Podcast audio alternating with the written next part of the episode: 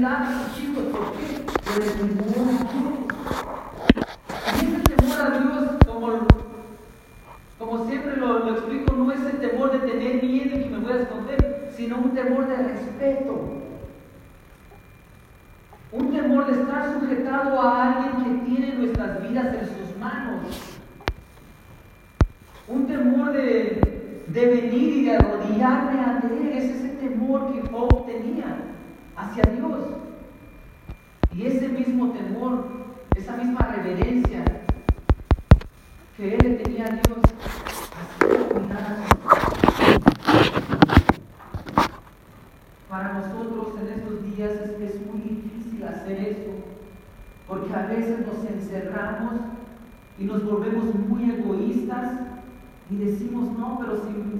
familia o mis hijos no se quieren salvar, que ellos se pierdan.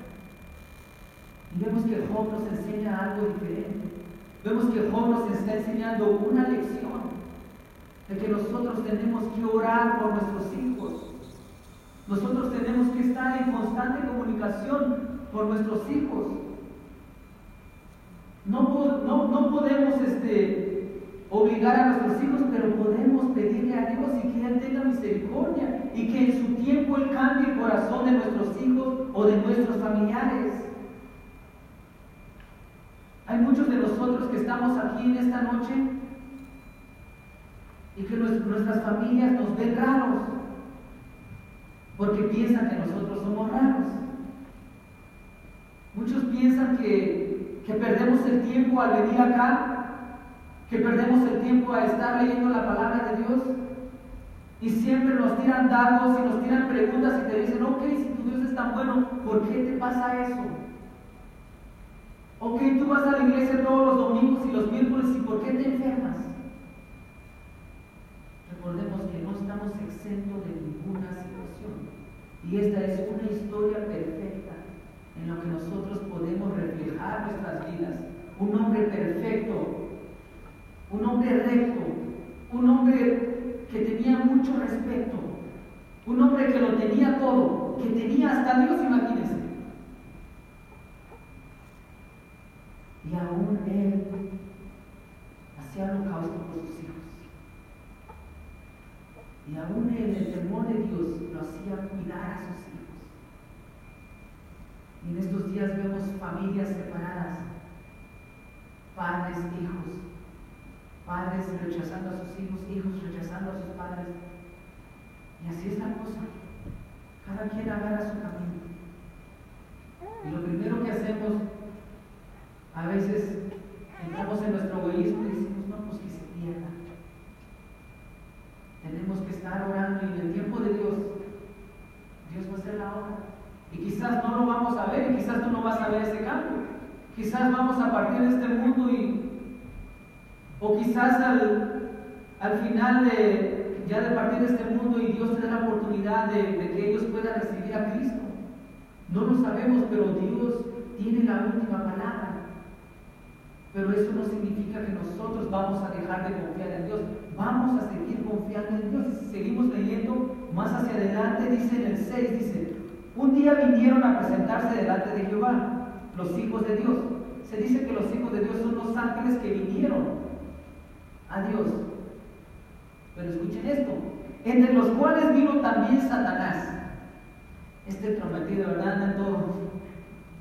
Y dice, ¿qué dijo Jehová a Satanás? ¿De dónde vienes? Aparentemente Dios conoce muy bien a, Satanás, ¿verdad? Y sabe por dónde anda. Pero le pregunta, dice, ¿de dónde vienes? Respondiendo Satanás a Jehová, dijo, de rodear la tierra y andar por ella.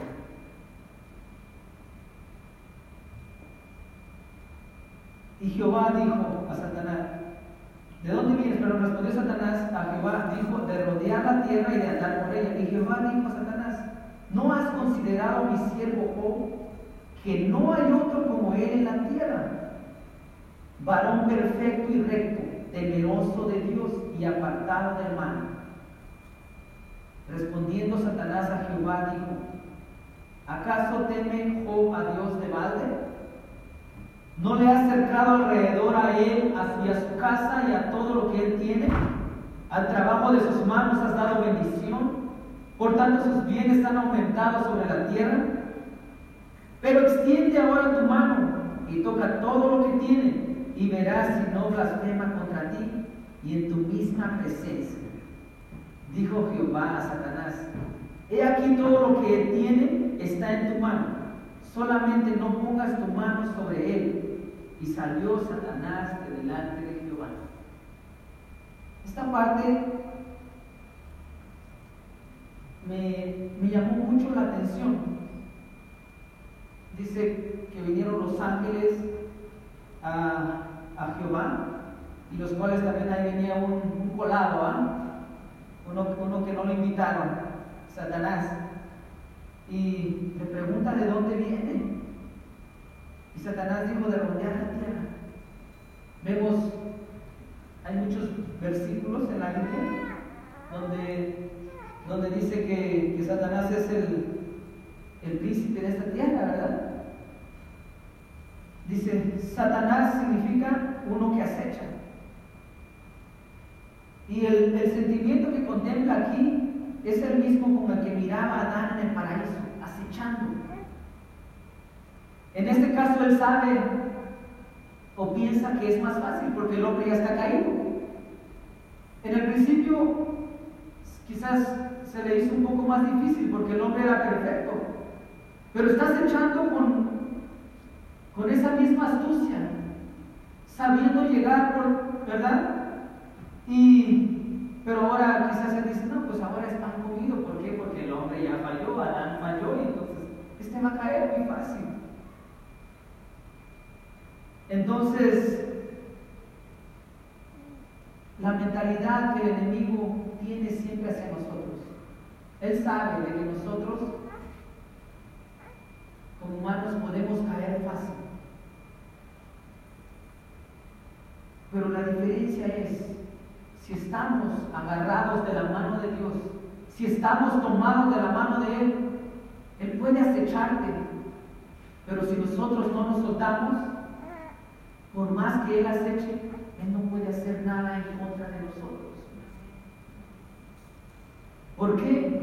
Porque ahora tenemos un abogado. Jesucristo es nuestro abogado. Cuando Él nos acecha, Jesucristo está ahí para nosotros. Y Satanás significa uno que acecha.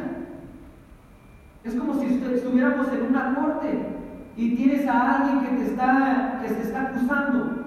También significa acusador. Y está ese acusador, pero nuestro abogado en este caso es Jesucristo.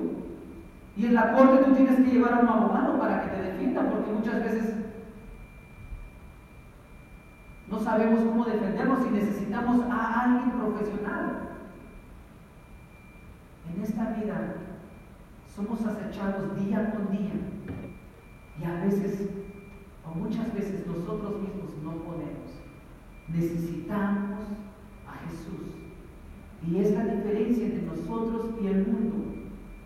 Es muy fácil que alguien en el mundo caiga cuando es acechado por el enemigo, pero nosotros tenemos a alguien que nos defiende, a alguien quien está ahí para nosotros. Y Él lo prometió, nos dejó al Espíritu Santo. Y es el que mora en nosotros, es el que está para ir, para darnos ese empujón y para decir, sí, estás pasando por malos momentos, pero estoy aquí. Esa es la diferencia entre nosotros y el mundo. En Romanos 8:33 dice, ¿quién acusará a los escogidos de Dios? Dios es el que justifica. Juan 12, 31 y el 8.33, pero dice, ahora es el juicio de este mundo. Ahora el príncipe de este mundo será echado fuera, es el enemigo. Efesios 2.2 dice, en los cuales anduvisteis en otro tiempo, siguiendo la corriente de este mundo, conforme al príncipe de potestad del aire. Está hablando acerca de Satanás. El espíritu que ahora opera en los hijos de desobediencia. Mas nosotros, los cristianos, hemos sido llenos del Espíritu Santo. En el principio vimos que el hombre tenía control de la tierra, porque Dios se la había dado. Lo vemos en Génesis 1.26. Dice, entonces dijo Dios, hagamos al hombre a nuestra imagen conforme a nuestra semejanza y señoré en los peces del mar, en las aves de los cielos, en las bestias, en toda la tierra y en todo animal que se arrastre sobre la tierra. En el principio Dios le había dado esta potestad al hombre, que era nada. Pero cuando el hombre cayó, el enemigo se hizo el, el mero bueno de esta tierra, y fue esto que acabamos de leer. Y es con lo que nosotros tenemos que luchar al vivir en este mundo. La palabra de Dios dice que Satanás anda como, como el león rugiente. Está buscando a quién devorar. Y desafortunadamente ha llegado a devorar cristianos. Desafortunadamente hay cristianos que se han apartado de Dios hay cristianos que han pasado por alguna circunstancia incómoda y lo más fácil es correr en lugar de enfrentar. Y es donde el enemigo ya se los deja en paz, porque ya los, los tiene en donde él quiere. Y es por eso que el enemigo acecha a las personas que tienen relación con Dios. Y lo vemos en, este, en esta porción que acabamos de leer. Dice en el 12, dice, dijo Jehová a Satanás, he aquí, todo lo que tiene está en tu mano, solamente no pongas tu mano sobre él. Y salió Satanás de delante de Jehová. Vemos que nada nos puede tocar mientras nuestras vidas estén en las manos de Dios, al menos que Dios lo permita. Job lo dijo más adelante, que recibiremos de Dios lo bueno entonces, lo malo de dónde viene? Del enemigo que nos, pero, de que nos está atacando. Pero quizás nos preguntamos y decimos, pero ¿por qué nos ataca? ¿O por qué Dios deja que el enemigo nos ataque? ¿O por qué deja que pasen cosas malas a nuestras vidas? Porque si no pasamos circunstancias incómodas, nunca vamos a madurar, nunca vamos a crecer.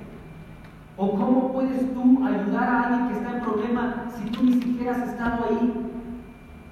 En cambio, cuando has estado en esa situación y alguien está pasando en esa situación ahora, tú puedes ir y le puedes decir lo que tú aprendiste en esa situación.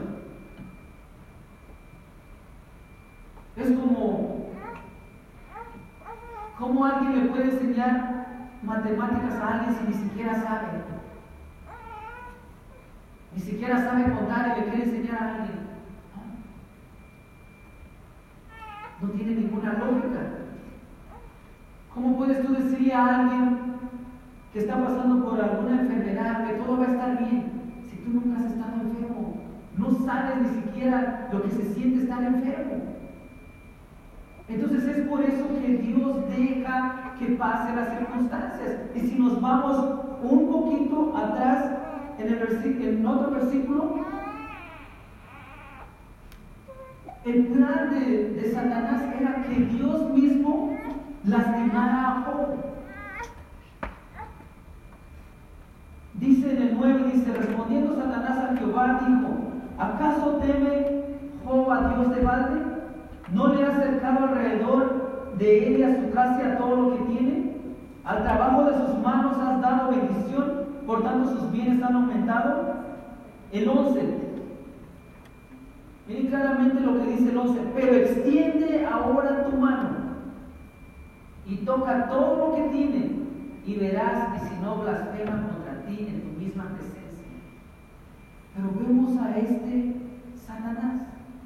Escurridizo, ¿verdad? Sí supo entrar bien. Él quería que Dios mismo lastimara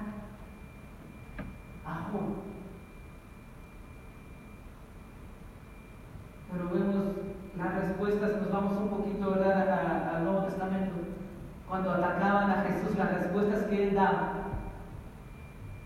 Y la respuesta de Dios aquí, muy sabio.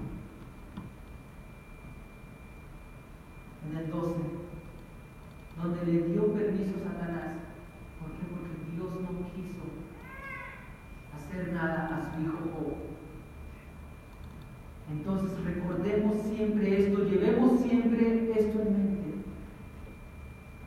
Dios es incapaz de lastimar a sus hijos. El enemigo sí lastima, mas Dios no. Pero en medio de que el enemigo te está lastimando, Dios está ahí como un escudo protegiéndonos. Sí nos va a tocar un poco, pero Dios está ahí protegiéndonos porque vemos claramente el 12. Dijo Jehová a Satanás, he aquí todo lo que tiene está en tu mano, solamente no pongas tu mano sobre él. Y salió Satanás delante de Jehová. Seguimos leyendo más hacia adelante y vemos lo que, todo lo que a le sucedió.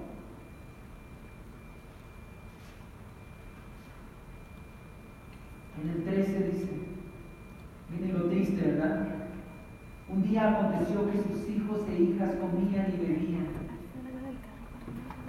Vino en casa de su hermano, el primogénito, y vino un mensajero a Job y le dijo, estaban erando los bueyes y las asnas paciendo cerca de ellos. Y acometieron los abeos y los tomaron y mataron a los criados a filo de espada solamente escapé yo para darle, darte la enemigo, ¿cómo es? Te ataca por todos lados. Seguimos leyendo el 16. Dice, aún estaba este hablando cuando vino otro que dijo, fuego de Dios cayó del cielo, que quemó las ovejas y a los pastores y los consumió, solamente escapé yo para darte la noticia. Van dos pérdidas. 17. Todavía estaba este hablando y vino otro que dijo, los caldeos hicieron tres escuadrones y arremetieron contra los camellos y se los llevaron y mandaron a los criados a filo de espada. Y solamente escapé yo para darte la noticia. ¿Cuántas pérdidas llevamos? Tres. Entre tanto que este hablaba, vino otro que dijo, tus hijos y tus hijas estaban comiendo y bebiendo Vino a casa de su hermano el primogénito, y un gran viento vino del lado del desierto y azotó las cuatro esquinas de la casa, la cual cayó sobre los jóvenes y murieron, y solamente escapé yo para darte la noticia. Quizás esta última fue la, más triste. Había perdido sus animales, había perdido sus bueyes, le había robado los camellos. Y quizás de toda esa pérdida, lo más doloroso fue escuchar esto, que había perdido a sus hijos. Imagínense. Y es por eso que el tema es, ¿cuál sería nuestra reacción? ¿Cuál sería nuestra reacción en esta situación? Que llegaran y te dieran esa noticia. Yo no sé, pero mi chiquitín yo lo hago, yo me muero con él.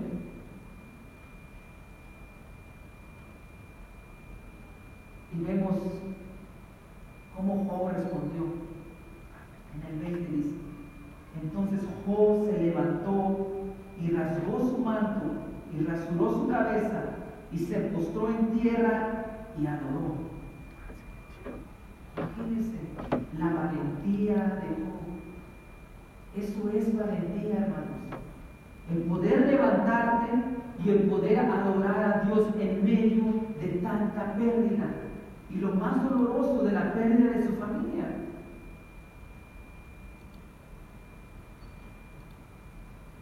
En el, en el Antiguo Testamento, el rasgarse el manto era muy común. Era, era algo que se hacía cuando tú estabas en duelo, cuando perdías a algún ser querido. Igual rasurar la cabeza. Era algo que ellos tenían por costumbre y hacían pero el postrarse en tierra y adorar, eso ya fue otra cosa sobrenatural. Ahí quizás donde el enemigo se dio cuenta realmente de, la relación que él tenía con Dios. Es ahí quizás donde el enemigo se tragó sus palabras que él había dicho en el versículo 11. Pero extiende ahora tu mano, toca lo que tienes y verás si no blasfema contra ti y en tu misma presencia. El enemigo ahí perdió. Y aún sigue perdiendo. Dios siempre va un paso adelante del enemigo. El enemigo piensa que se la sabe de todas, pero no. Dios siempre va adelante. Pero volvamos otra vez ahora a, la historia de Job. ¿Qué harías tú en esa situación? ¿Qué haríamos en esa situación? Seamos realistas. ¿Qué haríamos en esa situación? Normalmente nos alejamos de la iglesia. Normalmente culpamos a Dios. Es lo primero que hacemos. Y, empezamos a maldecir. nos damos cuenta que la postura del cristiano es seguir hacia adelante y orar. En 1 Timoteo 6, 7 dice, porque nada hemos traído a este mundo y sin duda nada podemos llevar.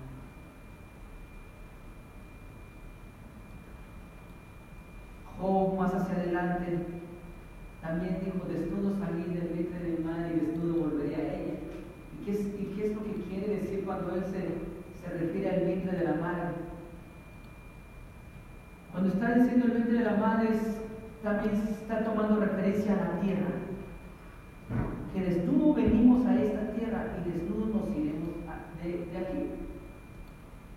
Dice, del polvo venimos y al polvo nos vamos. Recuerden en el principio cómo Dios formó al hombre Nada nos llevamos. Solamente la pregunta importante es, ¿a dónde iremos después de partir de acá? Sí, acá podremos lucir de, muchas cosas, quizás dinero, quizás carros, quizás una buena vida, pero al partir de este mundo no nos llevamos nada, todo se queda. lo más importante es que no sabemos ni cuándo nos vamos, ¿verdad? Hoy estamos aquí. La Biblia dice que nuestra vida es como la neblina que de repente está aquí, de repente se desapareció. De repente estás viendo que va a llover y después dices, ay, ya se aclaró, ¿y a dónde se fue la nube? La Biblia lo dice. Que nuestra vida no es nada. Pero recordemos que con Cristo somos más que vencedores después de esta vida. Es por eso dice que somos más que vencedores. Aquí podremos ser pobres, no podemos tener nada, pero somos más que vencedores porque somos ricos después de partir esta vida. Lo puedes tener todo ahorita mismo, no te puede faltar nada. Pero si no tienes a Dios, no tienes nada. Lo tienes todo y no tienes nada a la misma vez. El apóstol Pablo siempre recalcaba eso. Dice que él estaba acostumbrado a sufrir hambre, él estaba acostumbrado a pasar por, este, por tribulación, por dolor, por angustia. Pero lo hacía por Cristo. Y en alguna ocasión él dijo, porque para mí el vivir es Cristo y el morir es ganancia. Y a veces nosotros no queremos morir. Y a veces a nosotros nos da miedo morir, pero ¿por qué el miedo? ¿Por qué el temor? ¿Por qué el temor de partir de este mundo si sabemos que tenemos una relación con Dios, iremos a una mejor vida? Y eso es a lo que nosotros aspiramos. Nosotros no aspiramos a estar muy bien, a estar cómodos en este mundo, sino que aspiramos a la vida eterna que es con Cristo. Y dice en el versículo 21, dice, dice joven, después de que él se postró y adoró, y dijo, desnudo salí del vientre de mi madre y desnudo volveré allá. Jehová dio y Jehová quitó. Sea el nombre de Jehová bendito. El 22 dice, en todo esto no pecó ni atribuyó a Dios despropósito alguno. ¿Qué significa eso? Que Job no culpó de nada a Dios. Job se mantuvo firme. Él estaba en la misma postura ahorita de no tener nada, de haberlo perdido todo, de haber perdido incluso hasta su familia. Él estaba en la misma postura como estaba en el principio. Era un recto, perfecto y temeroso de Dios y apartado del mal. Él aún se encontraba así. Lo vemos que en el principio dice, hubo en tierra de uso un, varón llamado Job. Era este hombre perfecto y recto, temeroso de Dios y apartado del mal. Y al principio vemos todo esto y al final lo volvemos a ver. Ese mismo hombre temeroso, ese mismo hombre recto, ese mismo hombre perfecto y apartado del mal, está aquí mismo otra vez al final y a pesar de todo lo que él está pasando, no cambió nada. Y a nosotros nos da un dolor de cabeza y cambiamos, nos convertimos en otra persona. A nosotros se nos levanta una uña y estamos de malas. Y Job seguía siendo el mismo dolor que Job estaba atravesando. Era mucho mayor que un dolor de cabeza. Era mucho mayor que un dolor de estómago. El enfrentar la pérdida no solamente de un ser querido, sino de varios hijos que él tenía. Y él está en la como la que estaba en el principio. Dijo, desnudo salí del vientre de mi madre y desnudo volveré allá. Jehová dio y Jehová quitó. Sea el nombre de Jehová bendito. ¿Cuántos de nosotros podemos decir estas palabras atravesando una dificultad. ¿Cuántos de nosotros podemos decir estas palabras cuando pensamos que todo el mundo está en contra de nosotros? Es muy difícil. ¿Cuál sería nuestra reacción? Ya vimos la reacción de Job, ya vimos cuál fue la reacción de él. No pecó. Y no culpó a Dios. ¿Cuál sería nuestra reacción? Job pone aquí por declaración, por la declaración de Dios en el 1.8, en oposición a Satanás, que lo vemos en el versículo 11, lo que les acabo de decir. En vez de maldecir, él maldice. En vez de maldecir, perdón, él bendijo a Jehová. El enemigo pensó que lo iba a maldecir. En el 11 lo volvemos a ver y dijo, y verás si no blasfema contra ti. Él estaba, el enemigo estaba seguro, él tenía una certeza que, que al quitarle todo a Job, él se iba a poner en contra de Dios. Vemos que no es así. Más vemos que Job se postró, adoró y aún bendijo el nombre de Jehová. ¿Cuán equivocado está el diablo cuando nos trata de meter cosas a nuestras mentes? cuando trata de meter cosas negativas a nuestras vidas, cuando se presenta en, forma de problemas, cuando se presenta en forma de enfermedad, cuando se presenta en, formas diferentes. ¿Y saben qué es lo que pasa cuando nosotros caemos en ella? Pasa que nos alejamos de Dios, desconfiamos de Dios, pero ¿por qué? porque perdemos el enfoque en Dios. Dejamos de ver a Dios y empezamos a ver más los problemas. Dejamos de ver a Dios y empezamos a ver más las enfermedades.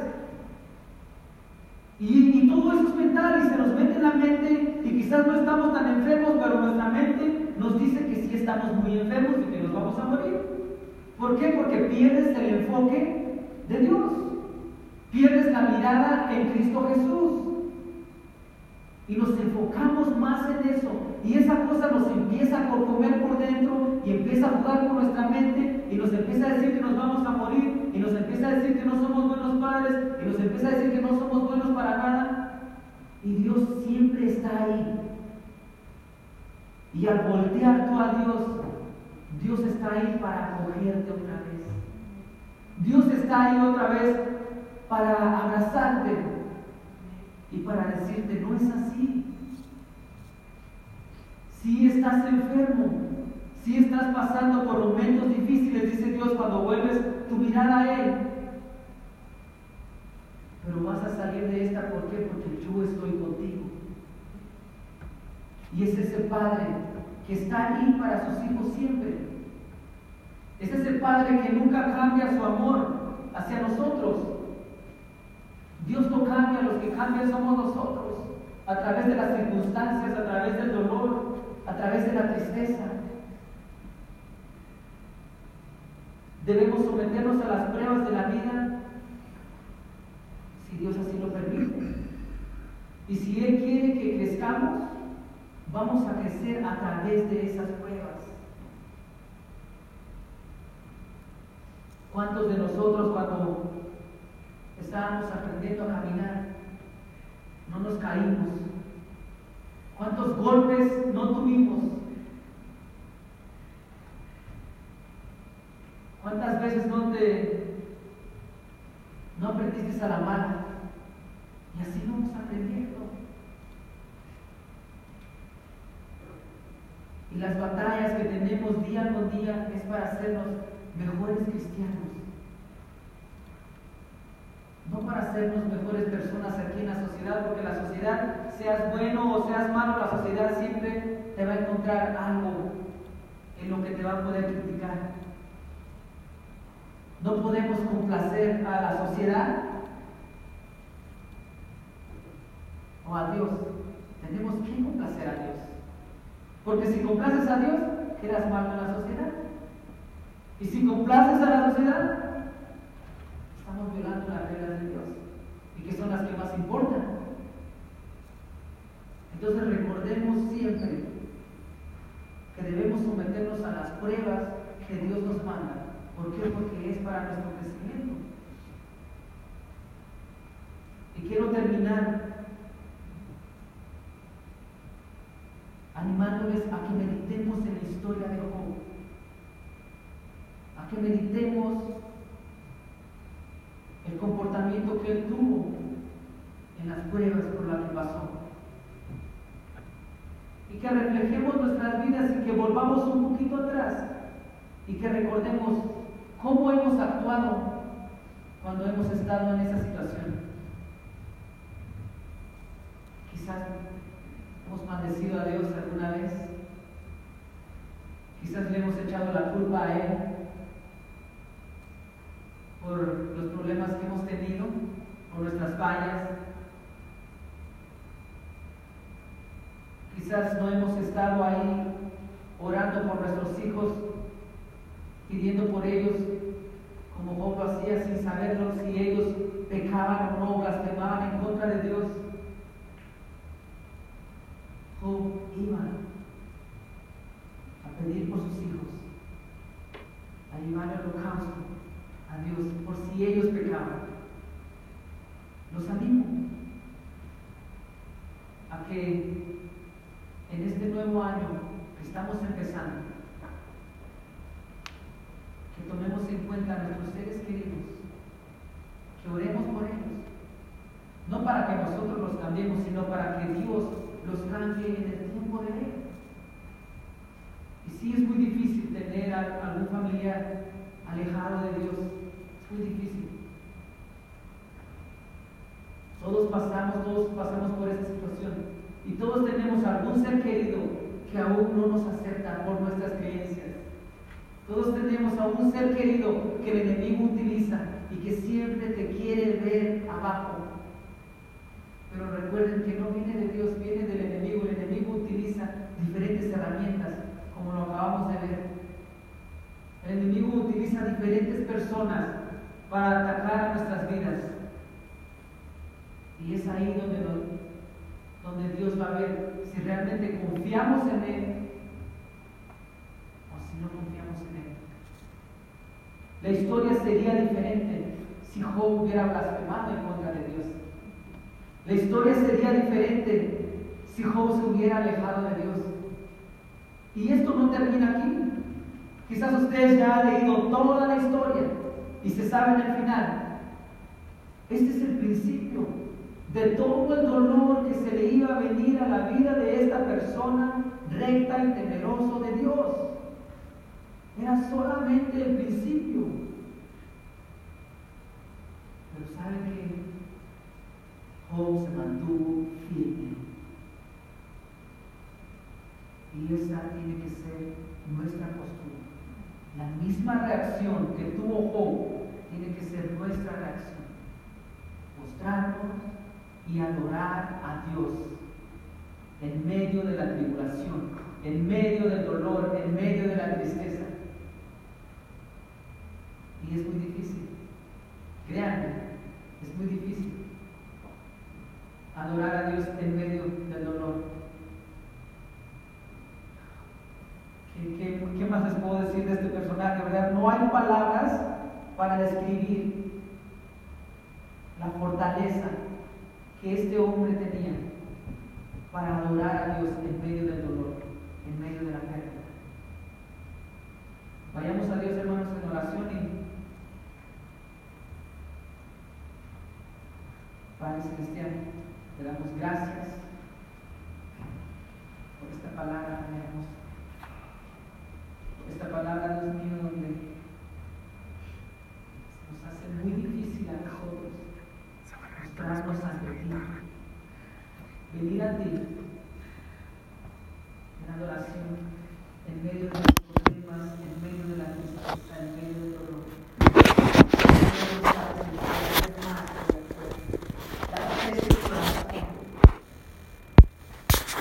esa valentía para poder adorarte en medio de este mundo caído, para poder adorarte en medio de todo lo que está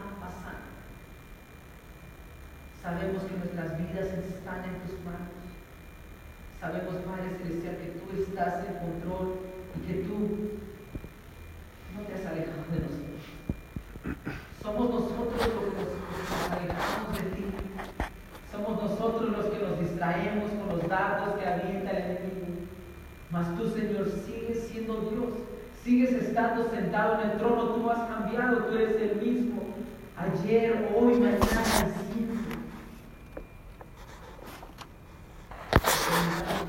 en tus manos. Cambia nuestros corazones, cambia nuestras mentes y danos esa fuerza que necesitamos para seguir hacia adelante. Te pido por cada persona ha optado por, por alejarse de ti por X circunstancia que pasaron. Que si esas personas puedan escuchar esta palabra, que si esas personas puedan escuchar esta historia, que ellos puedan volver a ti, que ellos puedan volver a adorarte, a glorificarte. Porque sabemos que tú eres un Dios de perdón y que tú aún estás ahí con los brazos abiertos, esperando que tus hijos vuelvan a la arrepentimiento. Te amamos, te queremos, te glorificamos y, y bendito sea tu nombre, Padre Celestial. Gracias por esta hermosa oportunidad. Gracias por tener a cada persona aquí. Y que si ellos vinieron, cuando acabe ahorita le das porque esta palabra ahí es touch. Hace falta a sus vidas. También a mi vida. Gracias por recordar que tú estás en control de todas las cosas. Pedimos todo esto en el nombre de Cristo Jesús.